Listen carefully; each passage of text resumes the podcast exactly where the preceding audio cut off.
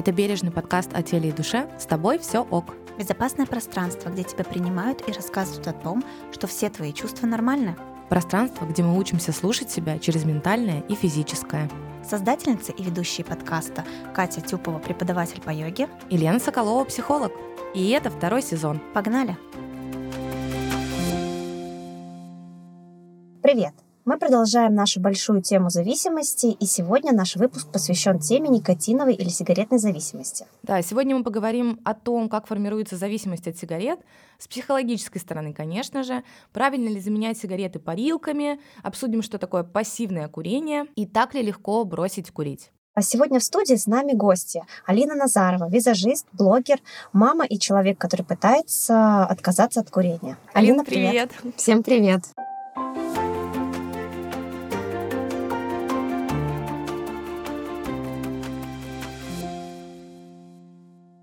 Я немножко подушню, как обычно я это делаю. Давай, да, ну, классика жанра. И давайте тогда начнем с небольшой статистики, потому что очень важно ее проговорить, что по данным ВОЗ, это Всемирная организация здравоохранения, мы все знаем, сейчас на планете у нас что-то там, по-моему, 8 миллиардов человек, и согласно статистике, полтора миллиарда прекрасненько себе курят. Здесь мы подразумеваем под курением курят, э, парят, э, э, жуют никотин, как-то там его вдыхают, курят кальянчики и тому подобное. И я посчитала, с меня хреново математики, если честно, но вроде как получается, что каждый пятый взрослый а, является курильщиком. Как вам такая статистика?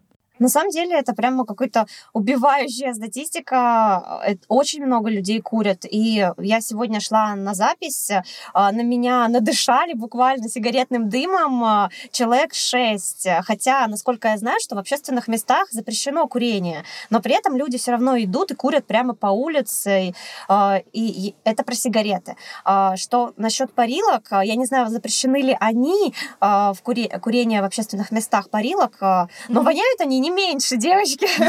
А, И я считаю, что, как бы, конечно, их тоже неплохо бы заменить, не за то, чтобы даже заменить, а а, убрать, а, запретить курить их в общественных местах. А помните времена, когда можно было курить в клубах, в барах, когда ты выходил весь такой полностью обкуренный, даже если ты не куришь, ты- нужно было всю эту одежду снимать. Сейчас ограничений, правда, больше, как ты сказала, да, в общественных местах нельзя курить, но все ограничения, они относятся к сигаретам и к айкосам вроде, насколько я знаю, потому что айкос тоже невозможно там нигде покурить в каком-то общественном месте, а вот парилки, все сидят в офисах постоянно с этими парилками, иногда даже бывает там в метро кто-то там вытащит тихонечко эту парилочку или еще что-то, не знаю, электронные сигареты, парилки. Я сидела в аэропорту, это было год назад, когда я усиленно курила парилки, чтобы вы понимали, я одевала толстовку огромную, ну, чтобы лететь в самолете. Я просто садилась в рукав, я прятала парилку, курила, и это, это не видно было, и выдувала вот сюда вниз. И из меня вот так шел дым. То есть я курила даже в аэропорту. Ничего Ага, себе, то есть это прям невозможно от них отказаться. Хотя, насколько я знаю, там никотина в парилке даже больше, чем в обычной сигарете, где-то раз в 20, что ли. Там вообще всякого дерьма больше, чем в сигарете раз в 20, мне кажется.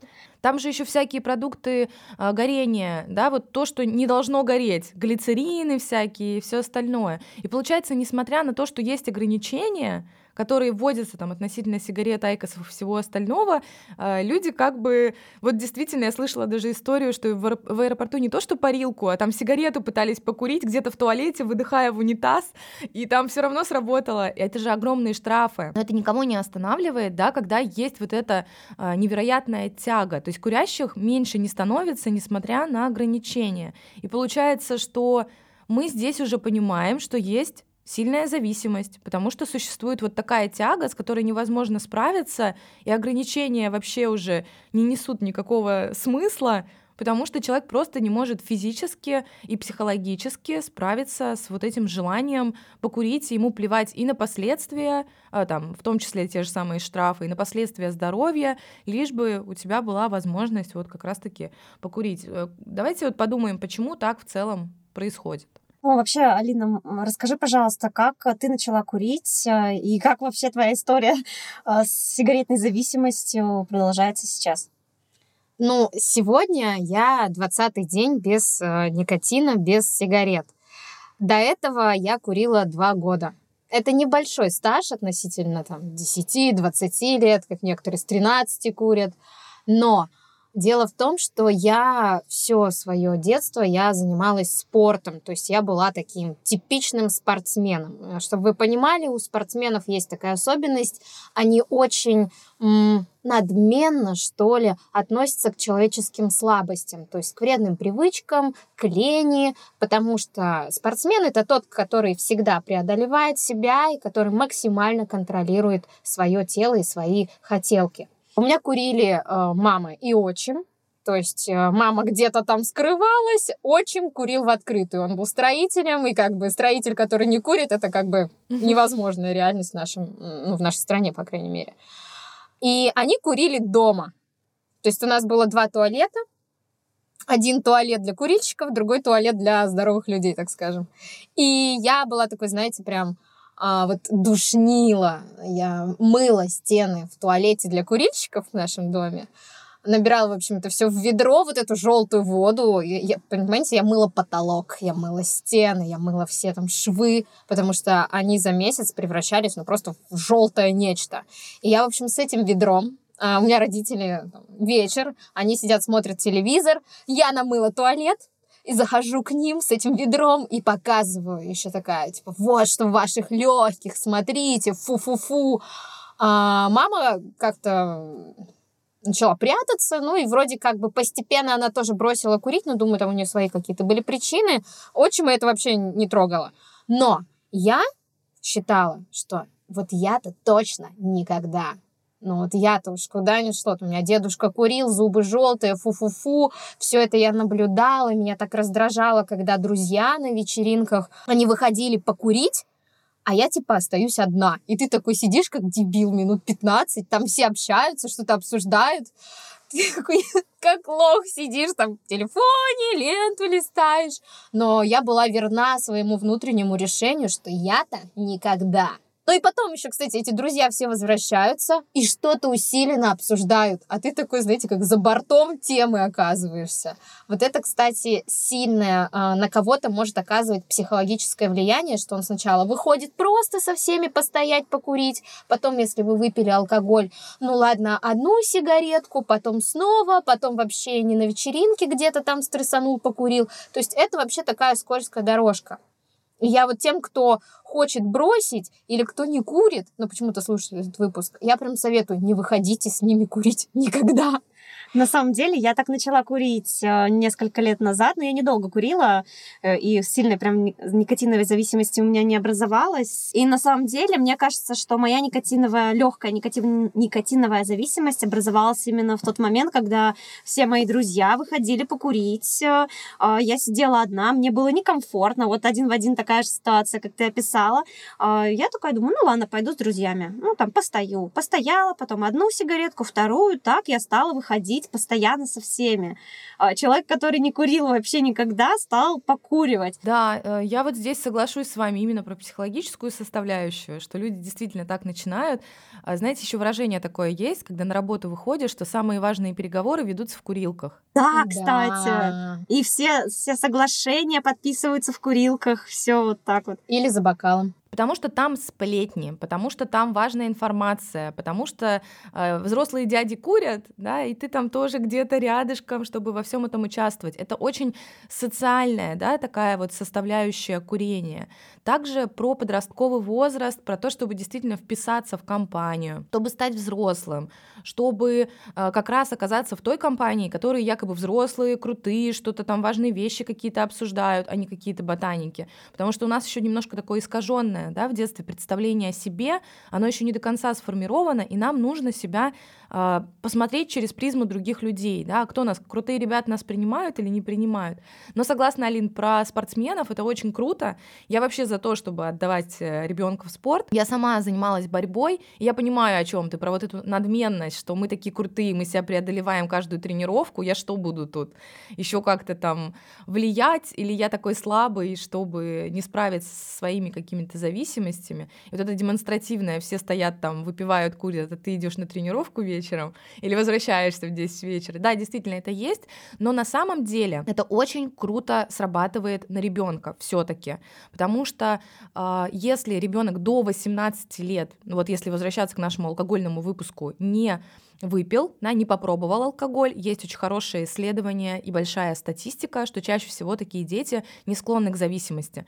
Я думаю, что то же самое, такую же аналогию можно провести и с никотином. Да, она может возникнуть, есть на это определенные причины, мы сейчас их обсудим, но все-таки вероятность того, что человек закурит после 18, уже сформировав какое-то представление о себе, о своем здоровье, о том, какой он, с какими-то ценностями, вероятность того, что он прям начнет курить на постоянной основе, как вот эти курильщики, которые 5, 10, 15, 20 лет, да, скорее всего, а, его это обойдет стороной. Но действительно, если он покурил, могут быть какие-то эпизодические, скажем так, моменты, когда э, это может затянуться, вот действительно, даже на несколько лет, вот как ты сказала у тебя. Почему в целом ты в итоге-то закурила? Вот как раз э, я поехала, вот я уже взрослый человек, мне сколько, наверное, лет 28 было, 29. Я поехала в Престур в Марокко с блогерами. И в тот момент э, у меня случился стресс очень сильный. Э, то есть это связано было с блогом, с бизнесом, там, с бывшим мужем был ситуация. Просто все в один момент. И я вот в этой поездке попробовала впервые парилку. Я вообще не поняла, что это за новомодная штучка, потому что блогеры, они же все вот это все новенькое, это пер- первые пробуют. И мне дали покурить. Я такая, ё-моё, это и не сигарета, и не кальян, и такая красивая, удобная, маленькая, столько дыма и такая вкусная. Ну, офигеть, какая прикольная штучка. Я вернулась э, в Москву. Тут у меня в один день случаются два сильных, жестких события, которые выбивают меня из колеи. И я иду мимо этой табачки, вот тогда они еще только-только начали вот эти точки открываться, и какой-то, вот знаете, лампочка в голове загорается – Типа, возьми себя порадовать. Ну, прикольно же было, как конфетка, как пироженка. Ну, я и взяла клубничную какую-то вот эту вот розовую, красивую такую штучку. И так мне хорошо стало, знаете, вот как соска. Угу. Как ребеночек, которому плохо, он прильнул к маминой груди и сразу успокоился. Для меня это сработало как соска. Но вообще, по факту, с точки зрения психологии, если да, рассматривать, это правда соска. И все, и я начала так э, пере... И все тогда начали покуривать. Вот тогда прям повально, это было два года назад, все курили эти э, электронки. И тебе казалось, мне казалось, что в этом ничего плохого особо нет. Но я сейчас покурю чуть-чуть. Вот сейчас у меня этот период закончится нервный, и я, конечно же, брошу. Я же знаю, что это вредно. Я же не курильщица. А потом я поехала на Шри-Ланку, и на Шри-Ланке не продавались электронки, а курить уже хотелось. То есть это вошло в привычку. И что я делала? Я курила самокрутки. Я перешла на табак. И э, мне казалось, что это настолько э, красиво, аутентично, органично на Шри-Ланке курить самокруточку. Ну, mm-hmm. сидишь на берегу океана, пьешь кофе, сигаретка, боже мой эстетика просто на уровне. Я вернулась в Москву и подумала, что я не буду курить эти вредные электронки. А самокрутки курить, э, их же надо закручивать. Мне было лень, да, этот вот этот табак везде угу. летает. Я покупала сигареты. Чапман, по-моему, они назывались такие. Сладкие. Сладенькие, да-да-да. Что вот, а, поел, то есть это, знаете, как рефлекс. Это как десерт какой-то угу, получается. Угу, они да. очень сладкие не ешь шоколадки, не ешь ничего. Ты покушала, выпила кофе или чай и покурила. И пошла работать. Это превратилось в ритуал. А потом я... Почему я решила бросить? А я бросила, кстати. Я ведь бросила. На два месяца я бросала это дело. А потом что-то опять происходит. Угу. Опять какой-то стресс. Знаете, как у наркоманов срыва? Угу, ну да. Это то же самое. И все, ты снова начинаешь курить. И я начала курить не сигареты, а знаете что? glo. Это типа IQOS, но угу. glo. Потому что IQOS воняет кошками. А вот glo как бы... Ты еще мягко сказала кошками. Я говорю просто сразу... Я, кстати, все время забываю, как они называются. И я говорю, ну вот эта штучка, которая пахнет кошачьей мочой. Никак не могу запомнить, что... Как IQOS, IQOS. Вот. Но да, у них запах, конечно, жуткий. У меня вот примерно так же, на самом деле, в каком-то смысле образовывалась тоже зависимость. Во-первых, я выходила с друзьями э, во время тусовок, во время того момента, когда мы пили. А во-вторых, э, мне нравился сам вот этот кинематографичный момент, когда ты вот, как ты про Шри-Ланку говорила, мне также нравилось, что вот я сижу с этой сигаретой, вот она так тлеет, и вот эта драма Квин, и вот сидишь, вот это вот думаешь о вечном, бесконечном, женщинам. А, и, естественно, в какой-то момент я уже просто начала, ну, на, ну вот момент, надо посидеть, вот надо зажечь, посидеть, она там тлеет. А, и Естественно, я начала потихонечку курить так э, раз, два, три. А потом уже думаешь, да, а как же, а как иначе? Это такой момент, надо запомнить его, прям как в кино. Угу. Это так сексуально, так красиво. Вы обе сказали много очень крутых вещей, которые хочется отметить именно для наших слушателей. Алин, то, что ты сказала о соске с психологической стороны. Есть такое понятие в психологии, как оральная фиксация. Действительно, нас это успокаивало в детстве, когда мы были в младенчестве. Ребеночек плачет, ребенок переживает, у ребенка там что-то болит, да, мама рядом, и мама дает грудь или соску, да, когда ребенок плачет. То же самое с сигаретой. Это подсознательное вот это вот ощущение, снятие тревоги и стресса. И еще это такое повторяющееся действие, да, то есть когда мы прикладываем сигарету и убираем, которое действительно нам помогает справиться а, со стрессом даже вот на уровне вот этого физиологичности, да, движения какого-то физиологичного. Второй момент, а, который вы озвучили обе, да, это как раз вот эта кинематографичность. Производители сигарет и табачные корпорации, они вообще прекрасно знают, конечно же, свое дело. Потому что все начиналось элементарно с реклам, все это подпитывается прекрасно кинематографом. И я а, первый, наверное, фильм, который я вспоминаю, это мой любимый фильм это кофе и сигареты, после которого мне обязательно ко- хочется, да, кофе и сигареты. Джармуш, конечно, молодец, но вот эти кофе и сигареты сломали мне все. Ты знаешь, как а, французский завтрак. А, на завтрак французы выпивают э, кофе и выкуривают сигарету. Да-да-да, я помню этих французов. Я когда была в Париже, а, у меня как-то был прям очень ранний, ранний подъем, где еще не было туристов, где еще не было мигрантов, например. И вот это ощущение, что французы действительно, которые утром стоят перед работой с этой кружечкой эспрессо и курит эту сигаретку. Это все так красиво, это все так э, а, действительно эстетично. Это кажется, что это так добавляет какой-то атмосферы и удовольствия от жизни. Э, и ты вот в этом диалоге с этой сигаретой, то есть видите, как это действительно на нас работает. И еще вспомнила, э, да, женщин курящих, фильм «Малена», где она садится за столик, берет эту сигарету, и вокруг вот эти все мужчины с зажигалками. Это действительно то, что очень сильно психологически на нас влияет, особенно когда у нас еще не сформировалась, опять-таки, вот эта я-концепция или представление о себе. Пока мы его собираем, да, вот как мозаичку частично из того, а как я хочу выглядеть со стороны. Не кто я такой, а как я хочу, чтобы меня видели, как меня воспринимали, как ко мне обращались и тому подобное. И это действительно очень сильно формирует. Но на то мы и взрослые люди, да, чтобы пропускать это через э, критическое, да, что-то, через наше мышление.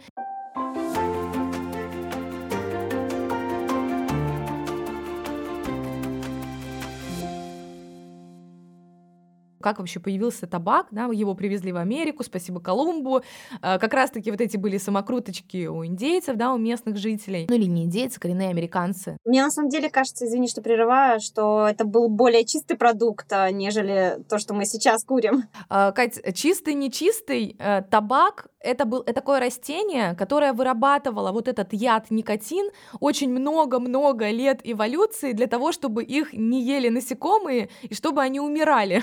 Но люди побольше так насекомых. Почему бы и нет? Да, да, да. И у нас есть как бы своя и нервная система, и мозг, и по-другому все а, это функционирует, да, мы теплокровные, и поэтому нас это не убивает в моменте, а дает либо эффект вот этот вот расслабления, или как э, действует, в принципе, на все системы возбуждения, когда мы чувствуем, что мы вот как будто взбодрились, проснулись, это кофе и сигарета, да, они вступают тоже в реакцию кофеин и никотин, либо мы вот как раз в состоянии стресса пытаемся себя, э, пытаемся себя расслабить, потому что никотин, он влияет на нашу э, систему симпатическую и парасимпатическую. Это системы вегетативные, да, нервные, которые расслабляют или напрягают нас. И никотин — это настоящий наотропный яд или нейротропный, да, потому что он влияет все-таки на нейрончики. У меня генерализированное тревожное расстройство. Такая штука наблюдается у многих людей последние два года. Я борюсь с тревожными состояниями, с э, атаками, хоть они у меня не в ярко выраженном виде, но просыпаюсь я иногда уже в состоянии того, что мне плохо, мне, мне нужно успокоиться, хотя я вот спала.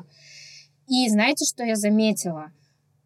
Чем больше я курила, тем глубже и сильнее становились эти тревожные состояния. То есть вот сейчас 20 день, я без никотина, и мне, в принципе, хватает просто вот медитацию послушать, подышать, угу. в ванной полежать. И я прихожу в себя. То есть это прям ухудшает и без того нервное состояние наше. Хотя, по идее, сигареты должны наоборот как бы... Мы в стрессе пытаемся покурить, чтобы успокоиться, а получаем обратный эффект. Ты... Ну, собственно, это и есть первый миф а, о том, что мы успокаиваемся, покурив сигарету это не совсем миф, да, вот сейчас нужно аккуратно, чтобы люди такие, а, можно успокоиться с помощью сигареты. Если рассматривать это с точки зрения, опять-таки, физиологии, никотин имитирует действие нейромедиатора, который у нас уже есть в организме, да, вот ацетилхолин. Я не хочу глубоко уходить в физиологию, но какие-то основные э, вещи важно проговорить. Ацетилхолин, как я и сказала, он занимается как раз-таки вот этим балансом нашим симпатической, парасимпатической системы. Расслабление или, наоборот, бодрствование, когда нас нужно активизировать. А, сон, опять-таки, бодрствование, возбуждение, торможение, на все это влияет ацетилхолин. А никотин, он имитирует это действие, при этом убивая в нашем организме вот этот ацетилхолин. То есть все, теперь как формируется зависимость? У тебя не хватает собственного ацетилхолина, и тебе нужно с помощью сигарет регулировать это состояние. Ты хочешь расслабиться, ты куришь. Ты хочешь взбодриться, ты куришь он действительно влияет ровно так же. Ты покурил, и ты можешь расслабиться. Тебе даже скажут это люди, которые с утра как раз пьют кофе и сигарету, чтобы, извините меня, но элементарно сходить в туалет, потому что у них уже проблемы с расслаблением, да, вот этой вот всей системы и кишечника. И им нужна эта сигарета, извините меня, чтобы просто покакать. Я обязана это сказать. Неужели вы хотите, чтобы этим процессом управлял никотин? И у, курильщ... у курильщика, получается, вот этот функционал, он ломается, и он отдается никотину, и все. И теперь тебе нужно постоянно вот это регулировать с помощью сигареты. Хочешь расслабиться, покури побольше. Хочешь взбодриться, но сделай, сделай там пару тяг, чтобы сосредоточиться. Не то, чтобы взбодриться, взбодриться, да, вот сосредоточиться. Это, с одной стороны, получается как бы не миф, но это миф, если ты думаешь, что ты будешь держаться так постоянно, да, что это какое-то эффективное средство, с которым можно жить. Потом тебе нужно будет увеличивать, как и в любой зависимости, эту дозировку, чтобы чувствовать себя лучше. Как будет увеличиваться дозировка, будет само собой ощущение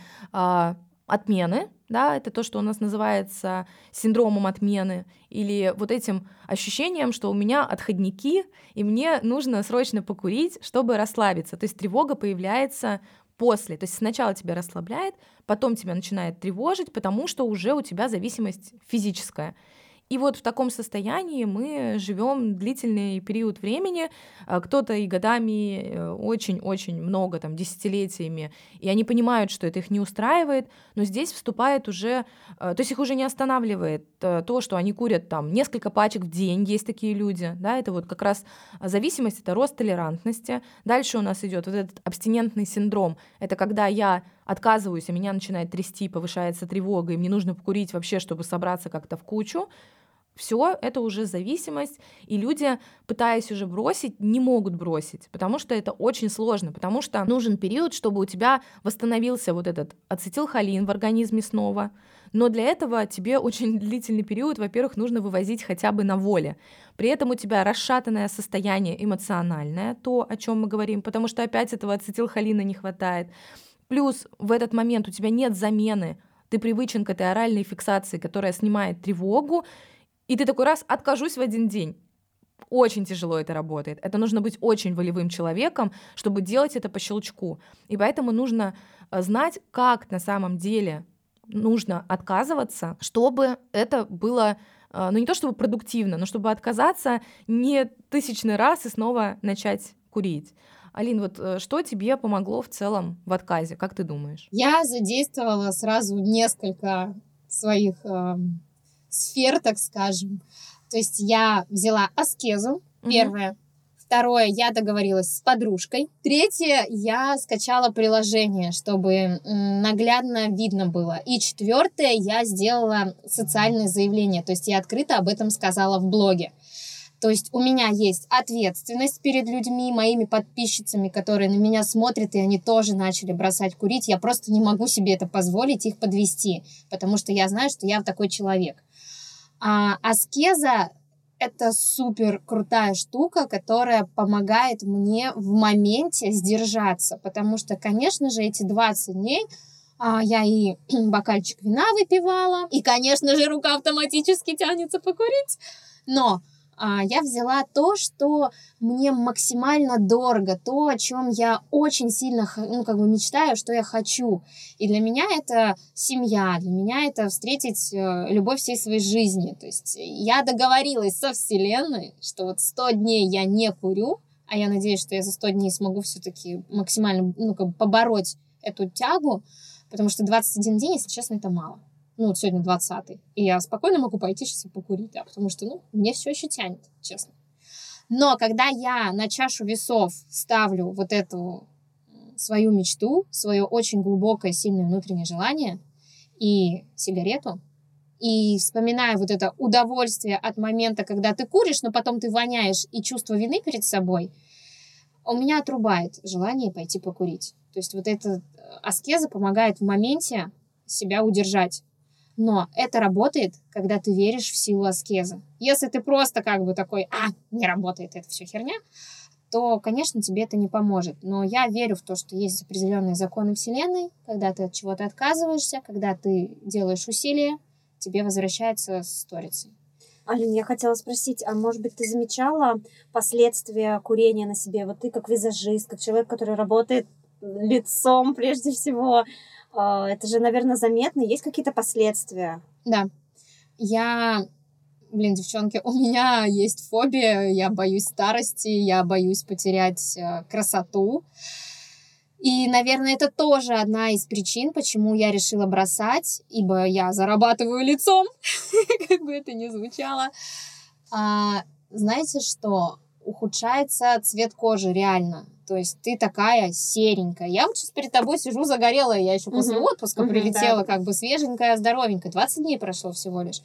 А в какой-то момент я начала замечать, что я наношу тональный крем, и вот кожа, она какая-то не такая, то есть уходит куда-то упругость. Во-первых, потому что у тебя увеличивается количество углекислого газа в, а, в крови, и это очень сильно влияет на цвет, на состояние, на упругость, на тургор кожи.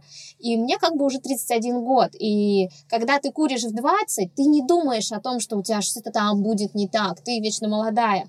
Когда тебе 31, ты бережешь свою молодость и красоту. И каждая сигарета, которую я выкуривала, я прям, знаете, девчонки, на физическом уровне ощущала, как у меня морщины появляются. Это ужас. А, кроме этого, конечно же, зубы и дыхание. Мой сын, ему 6 лет, он очень деликатный в этом плане, но когда я тянулась его поцеловать после того, как я покурила сигарету, вы представляете, малыш, мальчик, который очень любит свою маму, и он отстраняется от поцелуя, ну, потому ну, конечно, что от тебя воняет. Угу.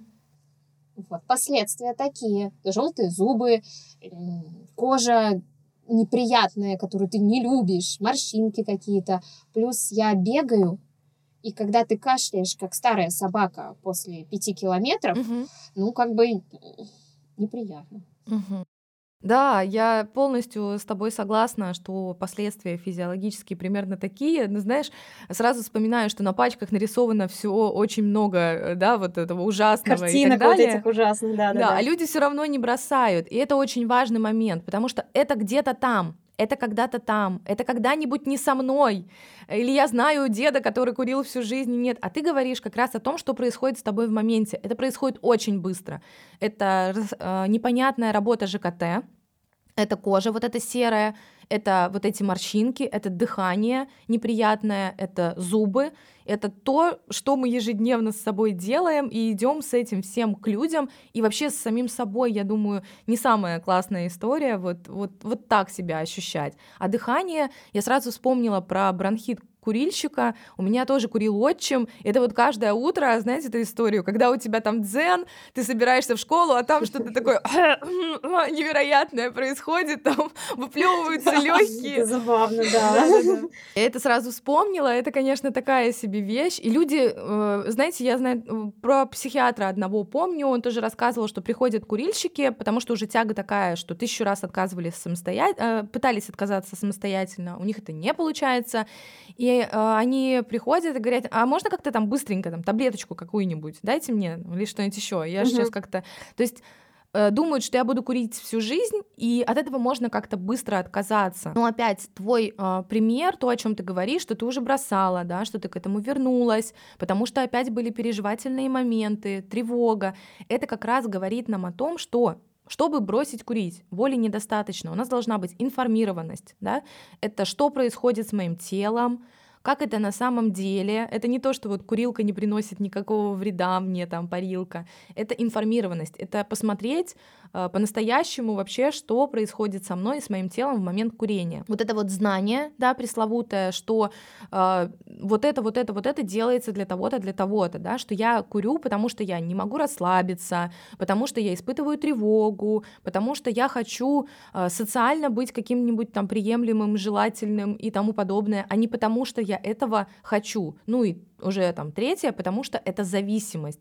И вот здесь мы уже начинаем себе объяснять, а как я могу? Да? Первое, э, кто-то сразу отказывается. Ты молодец, что ты подкрепила это, конечно, э, да, вот верой, это духовная практика, все-таки аскеза, да, в этом действительно есть некоторые эзотерические моменты, и многие люди в него не верят, и мы их оставляем с этим знанием, мы их не пытаемся переубедить, но им нужно, значит, найти что-то свое. Либо я заменяю допинг чем-то, и вот отсюда, кстати, Кать, выливается вот этот миф, который ты озвучила, э, когда мы там готовились к подкасту, что ты сразу поправишься, если бросишь курить. Да, ты поправишься, если ты будешь есть конфетки вместо этого, восполняя. На самом деле, я реально слышала такую историю, у меня просто была знакомая, которая не могла бросить курить, потому что она поправлялась сразу. И она каждый раз бросала, заедала это, угу. поправлялась. И она такая, нет, я лучше буду курить, чем вот стану толстой. Да, интересный, конечно, момент, потому что э, человек, получается, просто заменил один допинг на другой, и, и хотел, чтобы это как-то там, ну, само по себе работало. Ну, конечно, если ты привык делать там одна сигарета, там, 8, по-моему, 10 тяг, а люди ходят и каждый час курят,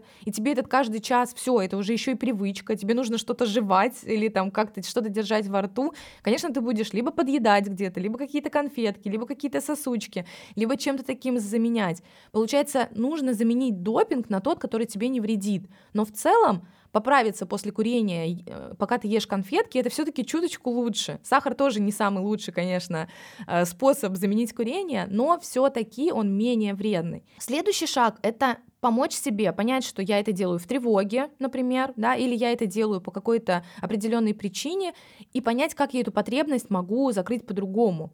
Если я про социальное что-то, ну окей, я буду, возможно, выходить там с ребятами, э, но не буду курить, да, потому что я не хочу на самом деле. Или я буду выходить с ребятами, или я наоборот начну всем говорить, давайте там вместе что-то другое поделаем, не давайте будем курить. Да, да, да. А следующее, следующее это нейтрализовать вот эту тревогу, потому что если я не справляюсь с тревогой, если мне плохо, если мне тревожно, есть какие-то стрессовые события, я по привычке скачусь привычное действие. И это нормально, так работает наша психика. Она не готова в стрессе выдумывать себе что-то новое. Она скатится туда, где было получше и попроще. Поэтому нужно себя заранее подготовить, прежде чем я окажусь в этом стрессе. А чем я могу заменить? Возможно, мне помогает там горячий душ, или пусть будет эта кружка кофе, которая тоже на самом деле, да, зависимость вызывает, но она будет чуточку лучше. Или я пойду и возьму себе какой-нибудь там смузи и буду его пить там маленькими глоточками. Или я как раз выйду на прогулку, на пробежку, или выйду просто подышать, постоять. То есть придумать себе вот эти вот маленькие ритуальчики, которые будут успокаивать и которые будут заменять вот эту пресловутую сигарету. Потому что это только кажется, я сейчас на волевых откажусь. так не со всеми работает. Можно на волевых, но не все люди могут э, на воле, потому что есть еще, помимо психологической зависимости, все-таки есть еще и физическая в этот момент. Я даже знаю много знакомых, которые, бросая курить сигареты, начинали э, парить, потому что они прямо так э, вот мы обсуждали уже это с тобой, что я не курю, я парю, и там нет никотина. Есть же еще какие-то такие штуки условно без никотина, хотя, мне кажется, они все равно с никотином, потому что ты от них зависим. Я, честно говоря, скажу, что составы я не знаю, но вот эти парилки, вейпы, которые, кстати говоря, что меня возмущает, разрешены даже подросткам с какого-то там возраста. А, действительно много детей, там лет 14-16, курят парилки, им спокойно продают. А, и никого не смущает, что дети идут по улице вот этой штукой. Даже родители разрешают, они говорят, ну там же нет никотина, ну выдыхает он вот эти вот пары, ну выдыхает. Ничего страшного там нет, что-то сладенькое. Я купила такую. Ну, а, я бросала постепенно. То есть, вот смотрите, э, они, конечно, вредные, да? Все, кто слушает, знаете, они вредные. Но мне это помогло постепенно выйти из э, зависимости. Потому что, честно, ну вот честно, мне нравится курить. Ну, по-честному. Мне нравится этот процесс, мне нравится эстетика, вдыхать, выдыхать, дым, мне очень нравится. Но я понимаю, что если бы я отказалась вот так вот моментально, это был бы еще один стресс, который, честно, я ну, не готова ввозить вот в рамках текущей ситуации. Поэтому я купила безникотиновую парилку с каким-то нейтральным вообще м- запахом. Первое время я ее прям покуривала, вот честно. Потом э, как будто бы я ее стала забывать дома. А потом вот я уехала на неделю в отпуск, я вообще ее оставила, я знала, что в Египте они не продаются, и, собственно, неделю я вообще не курила. Сейчас я вернулась домой, и когда вот прям сильно хочется, я могу пару раз затянуться, но это уже не история про никотин, это история про вот эту вот привычку, которая постепенно, правда, сходит на нет. Вот все меньше и меньше и меньше. Поэтому как лайфхак просто вот когда бросаешь, я думаю, это возможно. Главное не, угу. не Возможно, да, но главное, чтобы это не было обманом себя, потому что вот то, о чем говорит Катя в этих действительно парилках, курилках, все остальное, э, никотин есть везде. Нет вообще без никотина, иначе он не вызывал бы зависимость. Нет смысла. Глицерин не вызывает зависимость. А действие даже еще какое-то. Никотин есть везде, это основная задача всех этих компаний. Почему разрешают условно детям, а, родители на это соглашаются, подростки курят? Во-первых, потому что помимо кино, помимо маркетинга, помимо реклам и всего остального, у нас есть сейчас блогеры, есть инфлюенсеры. Они имеют очень большое значение. И дети, подростки тоже очень сильно равняются на своего там кумира, на человека, который им нравится, в котором они заинтересованы. И все, что транслирует блогер, иногда э, блогеры не отдает себе даже в этом отчет, какое влияние они имеют на свою аудиторию, например, там даже в 5000 человек. Они даже не осознают, а влияние на самом деле огромное. А когда у тебя аудитория 100, 100 э, тысяч человек, там 200 тысяч, 300, само собой это огромное влияние, среди которых есть там, дети и тому подобное. И то, о чем ты сказала, вот эта ответственность перед твоей аудиторией, да, перед вот этими девочками, это очень круто, потому что это имеет большое значение, особенно на подростков. Но а в этом всем, помимо того, что еще вот теперь у нас дополнительный страх, что ребенок посмотрит на какого-нибудь человека, ну он же курит, он же такой классный, у него в жизни все супер, и я вот тоже буду, там, или это парилка, это там не курилка, это не сигарета, это не табак, Uh, у нас просто сейчас нет еще исследований. Если мы уже точно знаем, что обычные сигареты увеличивают рак легких, и те же самые Помните Мальбора как раз, ты, то, о чем ты сказала? Вот эти ковбои Мальбора, которые три по очереди умерли от рака легких. От, а, рак легких у одного, рак легкого одного у другого, и у третьего тоже рак легкого. Три человека, которые курили и были не просто людьми в рекламе, а которые прям действительно являлись вот этими инфлюенсерами, которые постоянно были с сигаретами Мальбора. Да, они постоянно курили, и эти люди умерли от рака легкого. И да, вот большая такая как бы уже значимая история, и есть очень много исследований, связанных с курением, да, и мы уже имеем их перед собой. А вот исследования, которые появятся по поводу вайпов, всех этих парилок, курилок, кайкосов, всего остального, они будут когда-нибудь потом. лет через 10, 15, то есть мы их ждем пока. Но в этот момент вот эти все курильщики, дети там 15-16 лет, да, подростки, все, кто сейчас начал, они еще пока не догадываются о последствиях, а они будут. Мы не можем, к сожалению. Наши легкие, они не предназначены для того, чтобы мы гоняли по ним непонятно что. Они предназначены для того, чтобы мы вдыхали кислород, да, и выдыхали углекислый газ. По факту на нас сейчас проводится исследование, что же будет э, потом. А это даже не столько исследования, Кать. С табачным компаниям плевать. Если будут исследования, что, э, например, мы умираем там от вейпов, то будет что-то другое. Они придумают что-то классное, стильное, особенное. Они будут идти в ногу со временем. Это слишком большие деньги, чтобы их терять. Есть э, классный фильм 99 -го года, называется он «Свой человек». А, он как раз-таки про э, табачные компании, он на реальных событиях, был, было очень такое э, знаковое, очень громкое судебное заседание, э, когда уволили вице-президента крупнейшей табач... табачной компании, и он вышел с заявлением, что табачная продукция убивает людей. Там, по-моему, выплатила, выплатили эти табачные компании людям что-то там около 250 миллиардов долларов, потому что последствия были какие? Им пришлось рассекретить некоторые документы о том, а, в которых было написано, например, наши клиенты будущего — это подростки, на них нужно основное влияние. Нужно добавить там как-то переработать никотин, усилить, в общем, его действие, чтобы зависимость случалась быстрее, чтобы мы не теряли своих покупателей.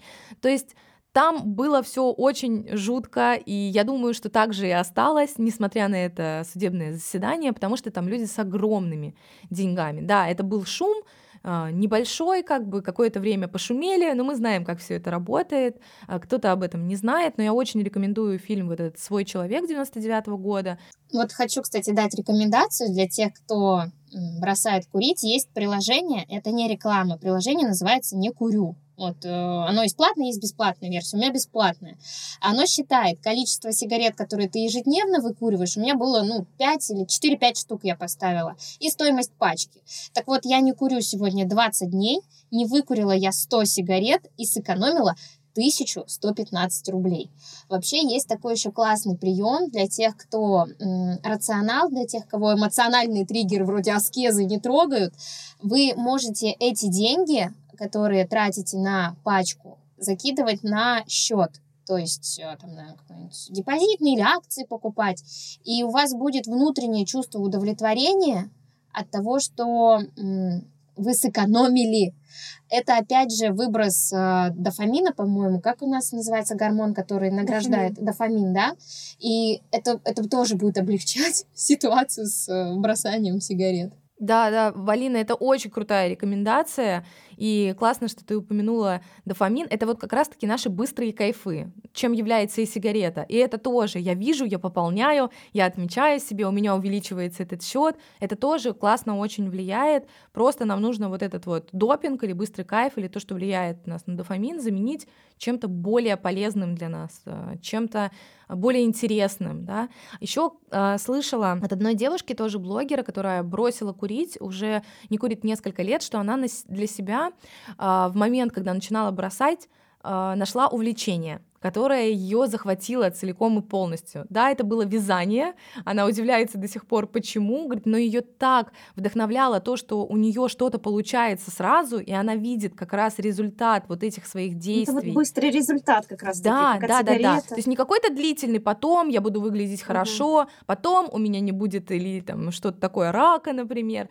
То есть это не помогает. А вот эта история с тем, что я сейчас что-то делаю, и я уже могу себе классную шапку связать, да, или там что-то друзьям подарить, вот это ей помогло. И, в принципе, любая замена, вот такая, где мы видим быстрый результат, она очень нам помогает, потому что действительно, чтобы отказаться от зависимости, нам нужно не 21 день. Вот эта вот история с привычкой, это не совсем, да, такая верная а, история, что мы за 21 день приобретаем новую привычку, от старой мы отказываемся. Это вообще во всем не самое верное Абсолютно. правило, потому что не формируется привычка за 21 день. Естественно, нужно больше. Особенно, когда мы еще говорим о зависимости. Здесь имеет это большое значение. Зависимость формируется намного быстрее, и также дольше, к сожалению, мы с зависимостью с этой прощаемся. Я хочу э, сказать слова одного психиатра, мне кажется, это очень важно, что заменить сигарету на вейп, да, так как мы говорили об этом, это то же самое, как сказать наркоману, который пришел к тебе лечиться от зависимости, а давай мы мифедрон на героин заменим, потому что он более природный. Ну, это абсолютно такое же влияние, абсолютно такая же зависимость. Не нужно питать себя иллюзией, что я как-то э, помогаю себе или делаю что-то лучше по отношению к своему организму. Э, или я не воняю хотя бы, да, или зубы у меня не желтые. Это ровно такая же зависимость, с которой вы просто не можете справиться и да, нужно для себя сначала проговорить, э, хочу ли я вообще от этой зависимости отказываться или зачем я в этой зависимости нахожусь. Есть такая фраза, я всегда отвечала, все равно здоровым не умрешь. Угу. И ты такой, ну, значит, буду покуривать. Да, да, да, да, да. Но можно качество жизни продлить, да, улучшить точнее. И вот эта жизнь будет дольше и будет качественней. И она будет функциональней, и она будет здоровей. Да, мы точно прям здоровыми не умрем, но можно еще и не кашлять по утрам и не задыхаться, поднимаясь на второй этаж. Мне да, кажется, да, да. классная перспектива, да? Я хотела поблагодарить вас за сегодняшний выпуск. Я, на самом деле, для себя много чего нового узнала. Я как человек, который вроде покуривал, но не был в глубокой зависимости. Мне было интересно послушать э, истории э, от Алины и также вот научную информацию от Лены. Спасибо, что позвали и позволили поделиться своей историей. Если хоть один человек после этого эфира бросит курить, значит, все было не зря. Абсолютно согласна, абсолютно. Спасибо тебе, Алин, большое.